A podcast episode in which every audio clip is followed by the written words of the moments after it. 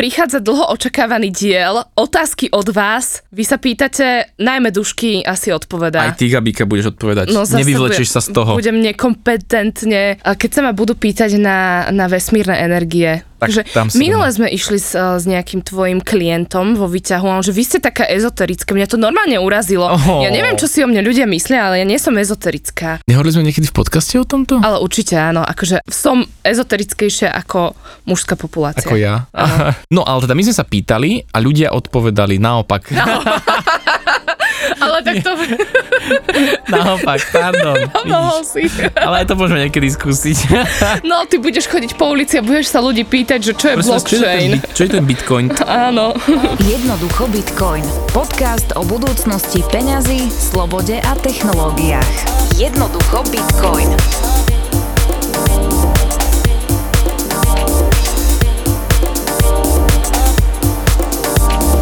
No dobre, prvá otázka, ktorá ma úplne že rozsekala hneď. A tuto Boris sa pýtal, že mne by zajímalo, jestli ste spolu niekdy necomneli.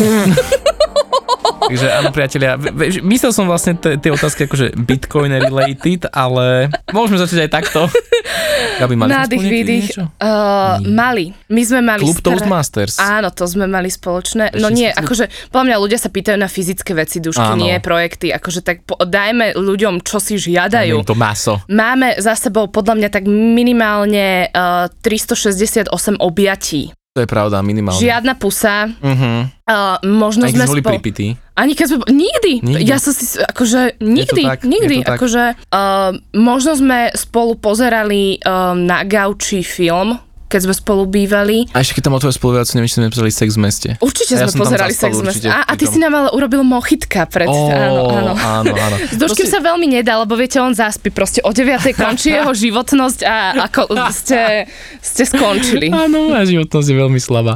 No nie, ja som proste u Gabiky býval rok to bol, že Gabulka? Myslím si, že tak nejako. Tak, čiže normálne, že... Ale tak treba povedať, že my sa poznáme, že naozaj to už môže byť aj 10 rokov. Je to tak. A fakt ja musím povedať, že väčšinou keď máš také tie mužsko-ženské kamarátstva, tak vždy počas toho priateľstva alebo vzťahu nastane taký ten okamih, kedy jeden toho druhého chce, začne si na neho projektovať nejaké predstavy, nesplnené túžby, ale ja som toto voči tebe nikdy nemala, že pre mňa si bol, že aj keď Tomáškovi hovorím, takže keď mám povedať, že kamarát v takom tom slova zmysle, ktoré akože v tom význame, že fakt, že kamoš, tak pre mňa si ty mužský kamoš, do ktorého som si nikdy nič neprojektovala a vždy to bolo, že úplne, že taký akože...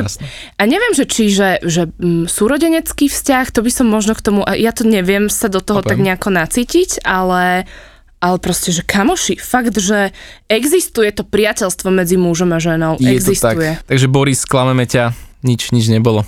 Nič nebolo. Ale keď niekedy bude, tak dáme vedieť, samozrejme. Otvoríme to off. Počúvajte podcast a dozviete sa, či sme niekedy spolu niečo mali. Vtedy zapcháme uši Ditke a Tomáškovi.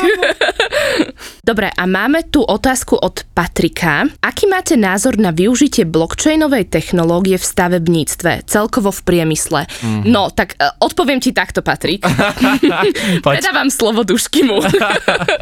Áno, no, blockchain a rôzne industries. Toto bola téma roku 2017-18, kde každá možná firma chcela urobiť blockchain pre logistický priemysel, dokonca bola čokoláda na blockchaine na Slovensku, všetko možné na blockchaine. A ten najväčší problém blockchain versus nejaké industrie je v tom, že častokrát to pre ľudí znamená, že trackovanie nejakých udalostí, ktoré sa dejú v tom danom odvetví. Ak sa na to pozriem z toho hľadiska, že Bitcoin v priemysle, tak tam vidím milión využití proste, kde mašiny si vedia platiť jedna druhej cez Lightning Network za niečo, za nejaké kvázi služby, alebo vieš príjmať Bitcoin v logistike. Dokonca môj známy Andrej v podstate predáva také, sa to volá, že bunkeroid, je to vlastne taký nástroj na zabezpečenie si toho seedu, že taký kovový nástroj, alebo teda vyrazenie do kovových plieškov a podobne.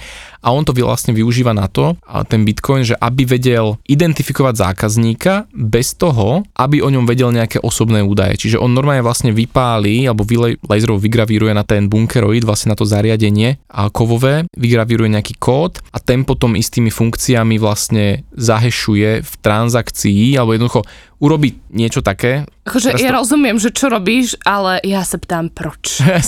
No a vlastne nebudem technicky hovoriť, že teda čo sa tam deje, ale výsledok je taký, že on nepozná svojho zákazníka, iba vie, že si dotyčný kúpil tento jeho produkt. A keď ten dotyčný mu pošle číslo toho produktu, tak on vie overiť, že naozaj je to jeho zákazník. Takže všetko vlastne bez toho, aby ty si nejak musela vo svojej databáze ukladať nejaké dáta. GDPR a podobne. GDPR, presne tak. Čiže nepoznáš zákazníka, čo častokrát vie byť fajn, ale zároveň vieš identifikovať, či ten dotyčný má tvoj produkt. No to neviem, či sa marketérom bude páčiť, ako targetovať. A, no, toto veru marketérom nie. Marketéri nebudú mi což rád. No presne, a skončili sme. Ja. No čiže takéto využitie Bitcoinu, nechcem nazvať blockchainu, takéto využitie Bitcoinu v priemysle si viem predstaviť, ale blockchain ako taký, tam je veľký problém, to sme možno aj niekedy rozoberali, že ty, keď ideš z fyzického sveta do blockchainu alebo naspäť, tam je veľký problém, takzvaný Oracle problém. Čo to znamená, že ty potrebuješ mať niekoho, kto tie dáta do toho blockchainu zapíše. To je častokrát vlastne ten rizikový bod, ktorý vie zlyhať. Hej, že bolo rôzne veľa projektov, kde robili akože umenie na blockchaine. A teraz realita bola taká, že oni vlastne iba na rámy malieb lepili QR kódy, tie potom skenovali a akože toto ukladali do blockchainu. Lenže chápeš, proste dáš tam iný QR kód, alebo to proste, že zle tam zapíšeš, po ceste sa ten QR kód môže zmeniť, môže odpadnúť. Čiže toľko rizik, alebo toľko vecí, ktoré sú s tým spojené, že nakoniec zistíš po x takýchto experimentoch, že čokoľvek, keď chceš dávať fyzické do blockchainu, čo nežije v tom blockchaine samotnom, ako Bitcoin, alebo ako tie kryptomeny samotné, tak narážaš na problém, kedy tam musí byť nejaký centralizovaný prvok, ktorý vlastne urobí to, že ten blockchain tam ani nepotrebuješ vo finále. Takže za mňa skúmal som rôzne možnosti využitia blockchainu v rôznych priemysloch alebo v rôznych odvetviach. Dneska som nastavený tak, že ten blockchain tam nepotrebuješ, respektíve je to pre teba zbytočne drahá, neefektívna databáza na miestach, kde môžeš mať niečo oveľa efektívnejšie, transparentné. Ten blockchain tam proste nedáva zmysel. A mne tam potom aj chýba taká možno otázka, že aký je zámer, lebo potom by si vedel jednoduchšie na to napasovať. Určite áno, takže Patrik, do budúcna, alebo keď si vypočuješ túto epizódu, môžeš doplniť zámer a možno sa vyjadríme presnejšie. Ďalšia otázka, Samuel sa pýta: Ahoj, mohol by si prosím detaľnejšie vysvetliť používanie a nadstavenie Trezoru? No, Samo, k Trezoru už sme mali jednu epizódku. Epizódka, ako si Gabika kupovala Bitcoin? Nie, ako som si zakladala peňaženku. Ako si zakladala peňaženku, 34 to bola, hej. Takže to si môžeš vypočuť. No a veľmi skrátke, v podstate používanie Trezoru. Je to malé USBčko, proste naozaj 5x7 cm. S veľmi malým displejom, takže ak vidíš zle do blízka, proste nastav si okuliare. Presne tak. A celé to používanie je vlastne o tom, že ty si schopný prijať ten Bitcoin na ten Trezor alebo z neho poslať. A keď prijímaš, tak normálne cez aplikáciu v tvojom počítači jednoducho zapojíš Trezor USB-čkom, otvoríš si aplikáciu, PIN kód, tým sa dostaneš dnu, klikneš vygenerovať adresu a Trezor ti ponúkne adresu, že sem mi pošli Bitcoin. Takže takto vieš Bitcoin prijať, či už z burzy, alebo od kamoša, alebo od kohokoľvek iného. A následne druhá funkcia hlavná Trezoru je odoslať. To znamená, zadaš adresu, kam chceš poslať, koľko, s akým poplatkom Bitcoin odíde. No a zatiaľ je Bitcoin na Trezore, alebo respektíve na tých adresách, ktoré Trezor kontroluje, tak ho máš veľmi v bezpečí, lebo vlastne není možné hacknúť tento Trezor z internetu. Takže ten hlavný zámer Trezoru je ochrana tvojho majetku do čo najväčšej možnej miery. Čo týka nadstavenia Trezoru, tak tam je akože tých parametrov viacej, alebo popravde není tam až toľko, čoho chcem nastavovať. Čo odporúčam napríklad pri Trezore, zapnúť si tzv. TOR, čo je anonymizačná šifrovacia sieť, ktorá chráni alebo maskuje tvoju IP adresu, čiže není jasné, odkiaľ sa prihlasuješ, to znamená Trezorové servery nevedia, kde si, kto si. Takže toto odporúčam nastaviť. Ja viem. Čo ešte? Zapísať si semienka, teda seedy, poriadne si ich uložiť a dať na rôzne miesta. Presne geograficky. Tak. Rôzne miesta. Výborne, Gabi, úplne tak. A písať si to veľkým tlačeným písmom, ceruzkou, to najlepšie funguje. Veľmi správne, perfektne. Čiže áno, ak zakladáš teda Trezor, tak seed uložiť, ako Gabika povedala, a plus potom ešte máš nadstavbový prvok ochrany, ktorý sa volá passphrase, a to je akoby tvoje ďalšie nadstavbové slovo, ktoré akoby zašifruje tú tvoju zálohu a vytvorí ti nejakú skrytú peňaženku v tom Trezore, ktorá funguje, alebo je ďalšie úložisko a dotyčný, keby našiel tvoj seed, tak sa bez toho tvojho slovíčka špeciálneho nedostane ďalej. Takže toto odporúčam používať, tento passphrase, a dá sa o tom nájsť aj na trezoráckych stránkach, ako to funguje, ak si to založiť. Mal by to mať ideálne aspoň 15 znakov, nejaké 3-4 slová, pokojne slovenská alebo nejaká veta a bez diakritiky samozrejme. Pozor na veľké malé písmená, lebo to isté slovo s veľkým alebo s malým písmenom sú dve rôzne peňaženky. Takže to tak veľmi v skratke a keby ťa to viac zaujímalo, tak mi napíš a pošlem ti. Môže mne napísať, to už aj ja budem. Á, takže Gabíka už vie. Ja tam iba doplním, že si je potrebné si to tak osviežiť, lebo je to napríklad pre mňa založenie tej peňaženky, aj keď som o tom veľa počúvala, tak to nie je to úplne hneď na prvú intuitívne niektoré veci a tým, že ty vlastne držíš v rukách svoje súkromie a ty máš kľúče od miešačky, prosím, pripite si. Na zdravie. Na zdravie, tak jednoducho, ako je tam mierny stres, takže potom je aj dôležité si to každé 3 mesiace zopakovať, že kde to mám, skontrolovať, či to vieš nastaviť a tak, pokiaľ s tým nerobíš na dennej báze.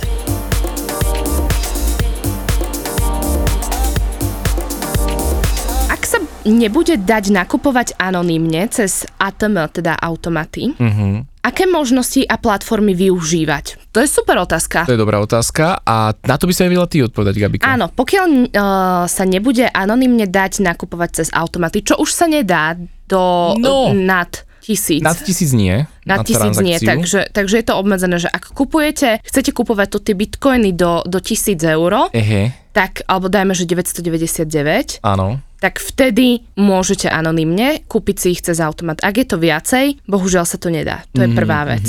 Dá sa to, ale na viac adries. Hej, ale potom musíš počítať s poplatkami, nie? Áno, samozrejme, že ten fixný poplatok tam máš x krát. Áno, pre minerov a tak, vieš. Áno, správne. No dobre, aké sú ďalšie možnosti? Môžeš si ho zarobiť. Bitcoin napríklad. Môžeš si proste zarobiť Bitcoin. Je to tak. Potom môžeš využiť etického veksláka. Nepredstavujte si, že žiadne nadýchané farebné šušťakové bundy. Áno, alebo môžete byť nejaká skupina ľudí, ktorí si takto vymieňajú bitcoiny za fiat peniaze. Môžete mať vlastnú skupinu na signále, kde takto si meníte. Áno, a ešte by tam mohli byť nejaké, no môžeš si ho aj kúpiť cez myslím, že Revolut to mal, alebo... No to už nie je bez KYC. Aha, že to nie je bez anonymne. Áno, teda áno, dotyčný sa pýtal na anonymný nákup. Takže ja ešte doplním, tam sú decentralizované burzy, čiže to je napríklad burza bisq.network, kde ty neposielaš tie peniaze na burzu, ale vlastne priamo danému človeku na jeho účet. Tým pádom banka netuší, že deje sa nejaký nákup bitcoinu, pre nich to je iba prevod z jedného účtu na druhý, ale má to svoje úskalia, samozrejme treba rozumieť, čo robí, že nie je to pre úplných nováčikov. A potom je ešte decentralizovaná burza hodl, naše obľúbené slovíčko, ktorá vlastne funguje veľmi podobne ako ten Bisq. No, čo tam ešte máme? Zarobenie, to si super povedala, ťaženie, dotyčne, ak by chcelo ťažiť. Áno. Ale teda tam tá matematika musí vychádzať a pri slovenských cenách elektriny, teraz domácich, to veľmi už nevychádza. Pri starších strojoch, keby ste mali úplne že nové stroje, tak ešte ako tak áno, ale tie sú zase celkom drahé, okolo 8 až 10 tisíc eur aktuálne. Ďalšia otázka znie, presun hodnoty z burzy na hardverovú peňaženku. Tak tomuto rozumiem asi, že ako to urobiť, lebo otázka, ak je to, že či to urobiť, tak určite áno. Z burzy to presunte čo najskôr, samozrejme, lebo peniaze alebo kryptomeny na burze nie sú úplne vaše kryptomeny. Dokonca teraz akurát Coinbase zverejnil nové podmienky, kde popisujú, že v prípade bankrotu Coinbaseu sú používatelia alebo teda klienti a ich kryptomeny považované za nástroj, ktorý môžu oni ten svoj bankrot ako financovať. Že akože užívateľia sú akoby kreditori, v úvodzovkách záchrancovia tej danej burzy. Takže tam ti reálne hrozí to, že keby burza išla do krachu, tak ti zhabú kryptomeny a vyplatia z nich nejaké svoje záväzky a podobne. Čo je masaker. Takže majú tam napísané normálne proste čierne na bielom v podmienkach. Takže o to väčší dôvod vytiahnuť tie vaše kryptomeny na hardwarovú peňaženku. Ako to urobiť, je to jednoduché. Na tej hardwarovej si, ako som už dneska hovoril, vygenerujete adresu na príjmanie, čiže dáte prijať, vygenerujete si adresu, skontrolujete si ju s tou hardwarovou peňaženkou, či sa zhoduje, to je podstatné, aby adresa, čo vidíte na obrazovke počítača, na obrazovke toho trezoríka bola rovnaká, no a následne vlastne túto adresu potom vložíte do burzy a burza vám na tú adresu pošle vaše kryptomeny. Nie všetky sa tam dajú poslať samozrejme, každá peňaženka hardwarová podporuje iné kryptomeny, takže za mňa radšej tú exotiku predajte do Bitcoinu a Bitcoin si vyťahnite a pekne na Trezor. To je aké pekné, že predať exotiku. Ja volám tieto rôzne shitcoiny, že akože exotika, no. No prvýkrát počujem od seba. Hej, môže byť. To väčšinou, keď klient príde, že, alebo niekto chce zakladať peňaženku a že no, že mám také rôzne kryptomeny a začne mi hovoriť proste takéto exotické, že no, tak toto na hardwareovku nevieme dať, toto sa nedá dať, toto takúto exotiku nevieme dať. Takže hej, občas niekto príde s takými, že veľmi bizarnými kryptomenami.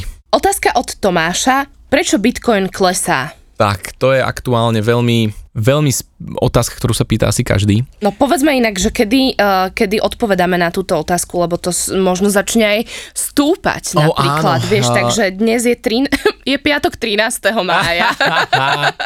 Tararara. No, tak to je veselé, ako piatok 13. Ono to už klesá pár dní, hej, že to není teraz posledná záležitosť posledného dňa, ale už to klesá dlhšie. No čo sa vlastne deje? Ja som to aj našim klientom vysvetľoval. Mnoho ľudí, keď sa pýta, prečo Bitcoin klesá, tak hľadá nejaký konkrétny dôvod. Hľada niečo, čo si vie spojiť, že aha, ak sa stane A, tak sa deje B. Že ak toto sa udialo, tak Bitcoin klesá. Lenže nedá sa ukázať prstom na jednu takúto udalosť. Dalo by sa vtedy, keby všetko ostatné bolo stabilné alebo rástlo a zrazu Bitcoin klesá. Tak tam často je buď tweet Elona Muska, vykradnutá burza alebo nejaký konkrétny event, ktorý sa stal, alebo udalosť po slovensky, ktorá sa stala v tom kryptoekosystéme. Lenže aktuálne klesá, že všetko. Akcie, indexy, komodity, zlato, Bitcoin, všetko. Čo sú tie dôvody, alebo že ako náhle vnímate, alebo je vidno, že všetko klesá, tak sa treba pozerať na ten makroekonomický level, na ten globálny level. Wow, som to povedal. Wow. Čo sa deje? No tak je veľká neistota, že čo bude. Prečo? Lebo vojna na Ukrajine a možné rozliatie vojny do ďalších krajín, dúfajme, že nie, hrozenie jadrovým konfliktom, z toho vyplývajúca neistota, ďalej vysoká inflácia, a neustále sa zvyšujúca. Si zober, teraz v Čechách už reportovali 14% infláciu. Fúha. To je úplný masakér. Neuveriteľné, jak sme tu bláznili, keď boli 3-4% a teraz žijeme vo svete, kde je toľko to. No.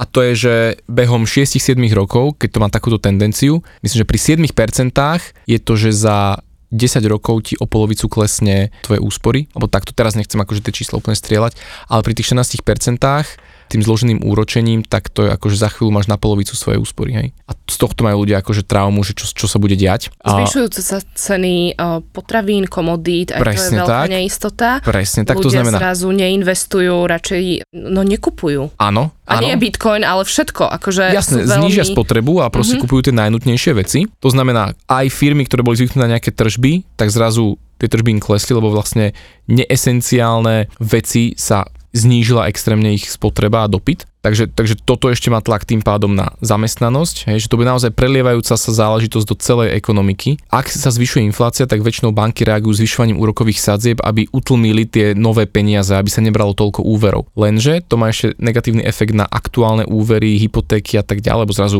už nebudeš môcť robiť taký ľahký refinanc, alebo už ti nezafixuje na tak dlho banka úrokové sadzby, prípadne teraz bude niekomu končiť fixácia, im výrazne narastie splátka a zrazu v práci ti nezdvihnú plat o 20-30%.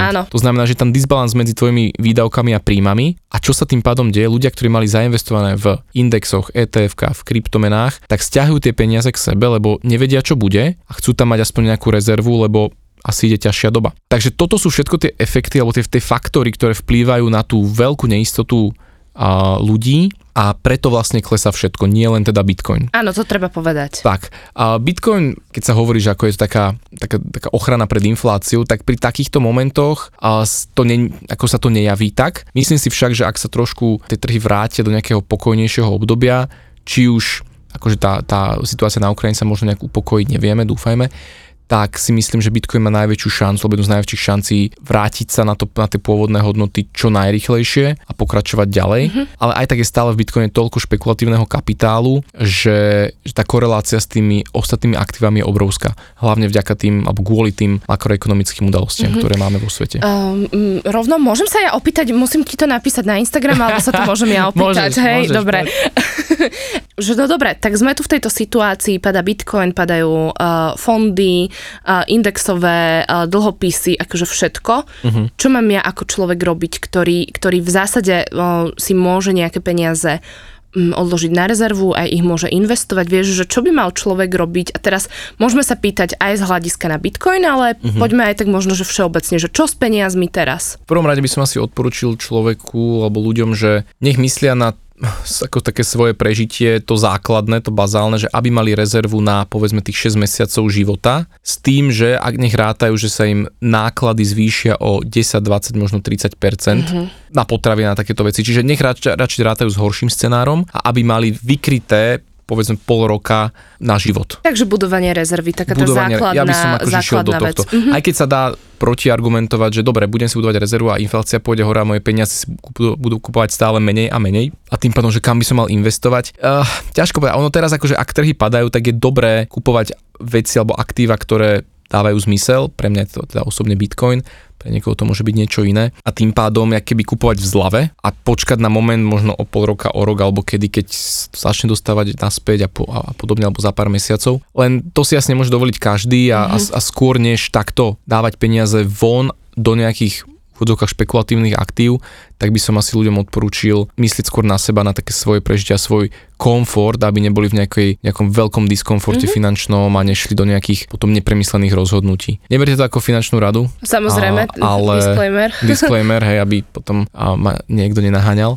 Ale asi toto by som odporúčal. No. A ten, kto generuje dostatočné množstvo hodnoty a necíti sa ohrozený touto situáciou, lebo má job založený na tom, že ho to až tak neovplyvňuje, tak to, čo zostane, tak naozaj vkladať do aktív, ktoré má buď naštudované, rozumie im, to môže byť nejaké nehnuteľnosti alebo niečo spojené s nehnuteľnosťami, čo je osobne si myslím, že tiež aktuálne trošku rizikové, lebo môže byť tak podľa mňa zaplavený onedlho a väčším nosom nehnuteľnosti práve kvôli tým hypotékam nárastu úrokových sadzieb, že ľudia nebudú schopní splácať tie hypotéky a budú donútení predávať. Čiže tá záplava, tá ponuka tých nových nehnuteľností môže byť reálne vysoká, ale o tom sa už hovorí veľa rokov, hej, takže nechcem byť nejaký veštec, lebo tým nehnuteľnostiam ako takým sa nevenujem, ale myslím si, že tá situácia sa fakt je teraz že veľmi napätá a dosť sa to tak akože už prehrocuje, tak bál by som sa teraz investovať do nehnuteľnosti. A ja by som možno dodala, že myslieť na to, že takéto cykly prichádzajú neustále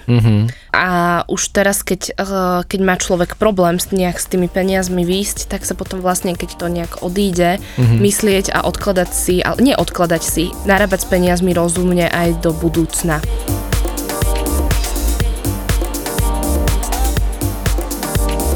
Martin sa pýta, prečo padajú stablecoiny? Pána Beka, to čo je?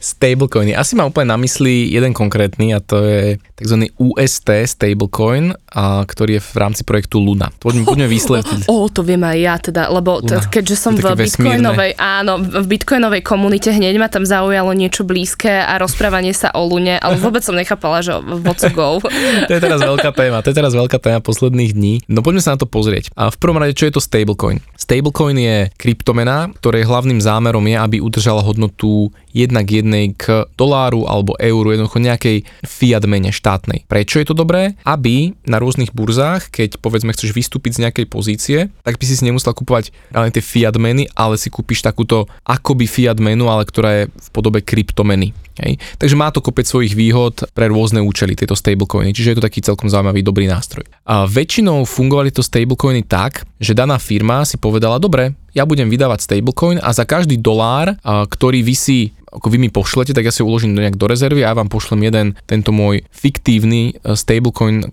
dolárový. To znamená, tie firmy sa tvária a malo by to tak byť, že majú povedzme vydaných miliardu tokenov svojich, napríklad takáto firma je napríklad Tether, čiže kryptomena USDT a mali by mať tým pádom miliardu aj dolárov v hodnote niekde vo svojich rezervách, v trezoroch alebo v iných aktívach. Sú rôzne špekulácie, či sa to vôbec deje, či tie firmy nepodvádzajú, že majú tam menej a vydávajú viac tokenov a z toho benefitujú, takže to ešte vyjde na svetlo asi jedného dňa, že ak to je v realite. No a to je vlastne jeden typ stablecoinov, ktoré sú kolateralizované, alebo teda majú kolaterál v podobe práve tých aktív, dolárov a podobne. A potom máme iný typ stablecoinov, to sú tzv. Algoritmické stablecoiny, kde si tí tvorcovia povedali, no dobre, my to nebudeme robiť takto cez ten kolaterál, ale urobíme taký mechanizmus, ktorý by mal na tom trhu zabezpečovať, že hodnota toho nášho stablecoinu bude teda kolísať okolo toho jedného doláru. A tá jeden z takýchto aktuálne za posledné dni známejším stablecoinom je UST, ktorý je v rámci projektu Luna. A oni mali extrémny nárast za posledné mesiace, naozaj, že z pár dolárov to vystrelilo až na nejakých $100–120 za jeden tento Luna token. Čiže ľudia boli z toho nadšení, zarábali ťažké peniaze, alebo teda vyzeralo to tak, že zarábajú peniaze. A teda fungoval tento UST stablecoin. Lenže hlavný use case, alebo hlavné použitie tohto UST stablecoinu bolo v tzv. Anchor protokole, ktorý čo robil, je, že ti vyplácal 20% z toho, čo si tam uzamkla ročne. Čiže si tam dala $100 a na konci roka si dostala 120, alebo teda 20 ako ten úrok, a to ti bolo pripísané na nejakej dennej, týždennej báze. A v jeden moment až 70% týchto UST tokenov bolo uzamknutých v tomto protokole a ľudia vlastne nepoužívali ten token na nejaké reálne iné záležitosti, ale vlastne len si ho zamenili a potom ho uzamkli do toho protokolu a čakali, čo bude. Rôzne takéto market mechaniky na tom trhu vlastne spôsobili to, nejaký taký disbalans toho celého ekosystému, ktorý nebol úplne viditeľný na prvý pohľad. Mnoho ľudí na to upozorňovalo, že pozor, že tento projekt je dosť nešikovne navrhnutý a vlastne je kvázi zabezpečený sám sebou, hej, akýby je to tak v rámci jedného ekosystému, čiže není tam nejaká iná hodnota, ktorá by ho kryla. No a tá Luna reagovala, že ten tvorca tej Luny, alebo ten tým za tým kúpili bitcoiny, až v hodnote chceli až 10 miliard a vlastne dolárov v bitcoine kúpili nejakých, myslím, že 25,000 bitcoinov zatiaľ. Tým chceli potom ešte aj kryť prípadné výkyvy toho stablecoinu, aby to vedeli vyrovnávať. No stalo sa to, alebo špekuluje sa, čo sa vlastne stalo aktuálne, či to bol nejaký cielený útok, alebo nejaké nezvládnutie situácie, alebo kombinácia viacerých faktorov. Tak sa stalo to, že tento UST token stratil to krytie jednak jednej s dolárom, kleslo na nejakých 0,9 najskôr, potom 0,8 a podobne. Začala sa strácať dôvera v ten Luna ekosystém a ľudia začali vlastne tú Lunu vo veľkom predávať. Aha, no. Tam je taký mechanizmus, že keď spáliš Lunu, tak si za to môžeš zameniť UST a naopak, do toho teraz nepôjdeme, ale vo finále čo začalo diať, že množstvo Luny v systéme, keby sa začalo kumulovať, tým pádom obrovská inflácia, zároveň aj ľudia to predávali, čiže to ešte urýchlilo ten celý postup a stalo sa to, že Luna vlastne za posledné 3 dní padla o 99,90% hodnoty, čiže z tých $110–120 klesla na $0.0003. Čiže úplný extrém a dneska som na Twitter akurát pozeral, že ak si pred 2 týždňami si kúpila Lunu za $1,000,000, tak dneska z nej máš nejakých $6 alebo tak nejak. Ty kokos. To je brutál.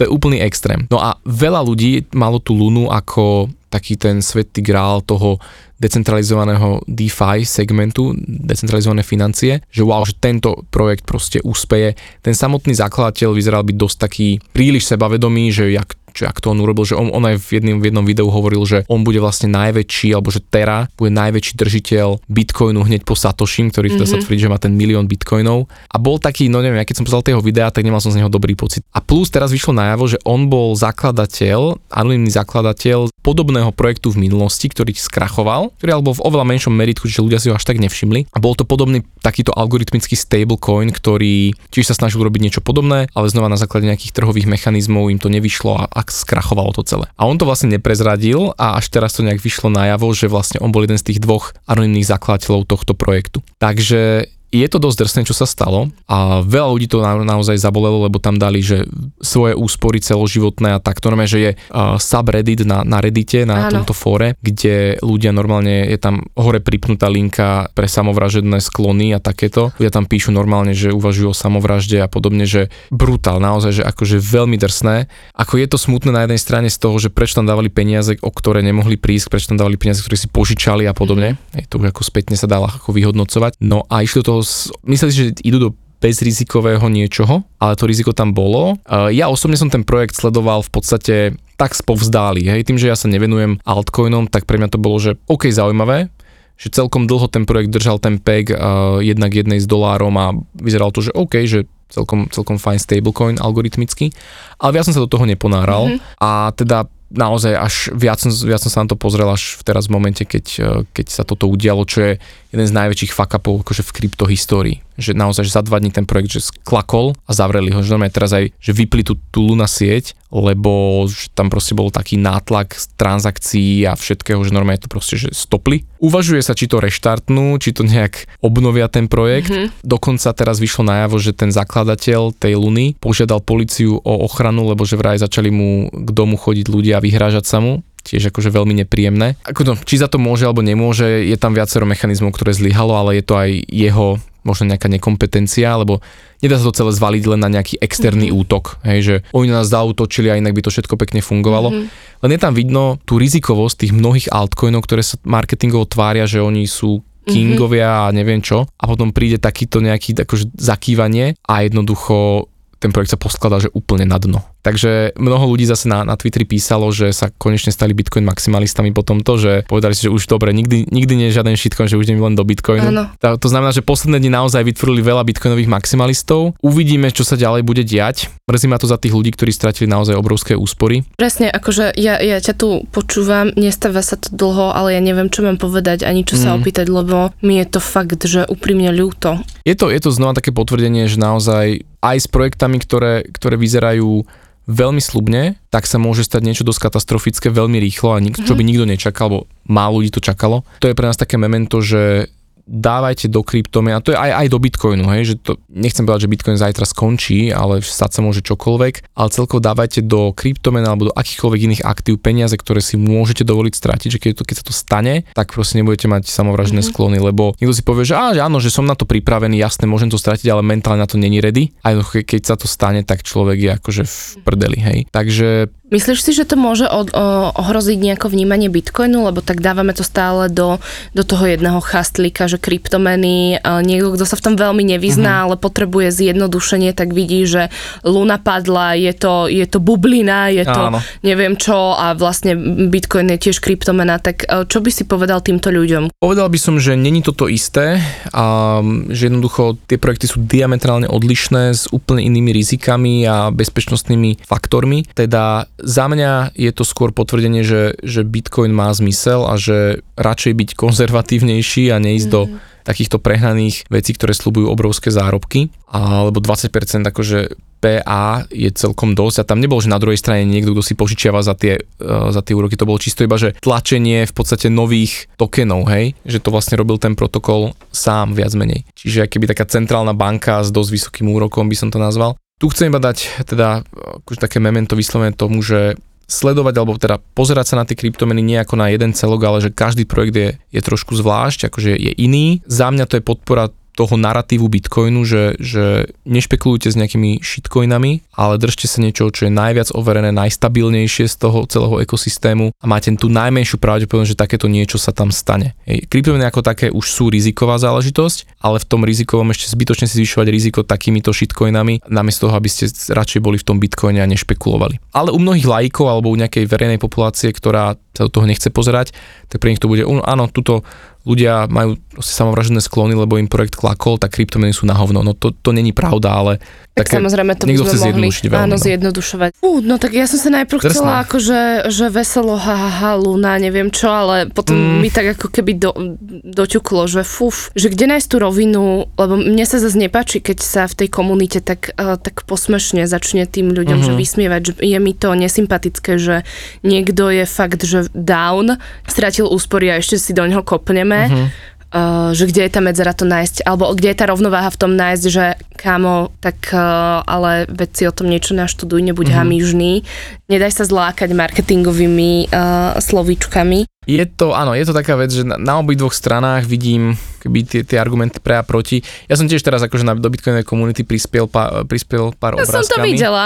Áno, ja som si akože teraz rýpal do Luny celkom dosť a niekto mi tam aj písal, že to sú tí Bitcoinoví maxici, ktorí o Lune ani nič netušili a teraz sa vysmievajú, že ste klesli na úplné dno. Zamyslel som sa nad tým. Myslím si za seba, že nevysmievam sa tým ľuďom, ktorí prišli o peniaze. Skôr je to také, že no kámo, toto je realita, vidíš, že proste keď si nedáš pozor a dávaš tam viac peniazy, ako si mal. Takže nie je to skôr výsmech, taká možno pripomienka. Skôr som akože tak rýpal do toho projektu ako takého a do toho kontrastu, že pozrite sa ľudia, toto je tá realita, pred pár dňami proste marketing, neviem aký obrovský, a teraz tu je tá realita. Čiže skôr ten kontrast som chcel dať a aj som si trošku akože kopol do toho projektu, samozrejme, hej, že teraz si môžeš kúpiť Lunu, že ja neviem, za 30 eur si kúpiš miliardu tokenov alebo milión tokenov a možno keď to pôjde raz hore, Gabi, tak možno. Brďo, vieš čo, nie, ja by som sa sama, nemohla by som ani tento podcast už sem potom prísť, kebyže mám niečo iné ako Bitcoin. Áno. Však by si ma tu, akože potom z ulice by si nejakú inú stiahol, niekto tu s tebou debatuje. Čo ty vieš, možno teraz prídem domov a poviem si, že idem zašpekulovať a kúpim Lunu. Och, no, tak mi napíš, hej. Dobre, potom ti pošlem nejakých 500 miliárd tokenov. Nie, no, takže opatrne priatelia s altcoinami, lebo stať sa môže čokoľvek. Pribudlo sem mnoho otázok, ale navrhujem, že pokojne ich teda píšte ďalej a my ich niekedy inokedy rozoberieme. Určite, je tam toho naozaj veľa, takže ja si to zapíšem a postupne budem mať rubriku otázky a odpovede. Áno, ďakujeme vám, že ste boli súčasťou, super otázky a počúvajte nás, juhu. Čaute. Jednoducho Bitcoin. Podcast o budúcnosti peňazí, slobode a technológiách. Jednoducho Bitcoin.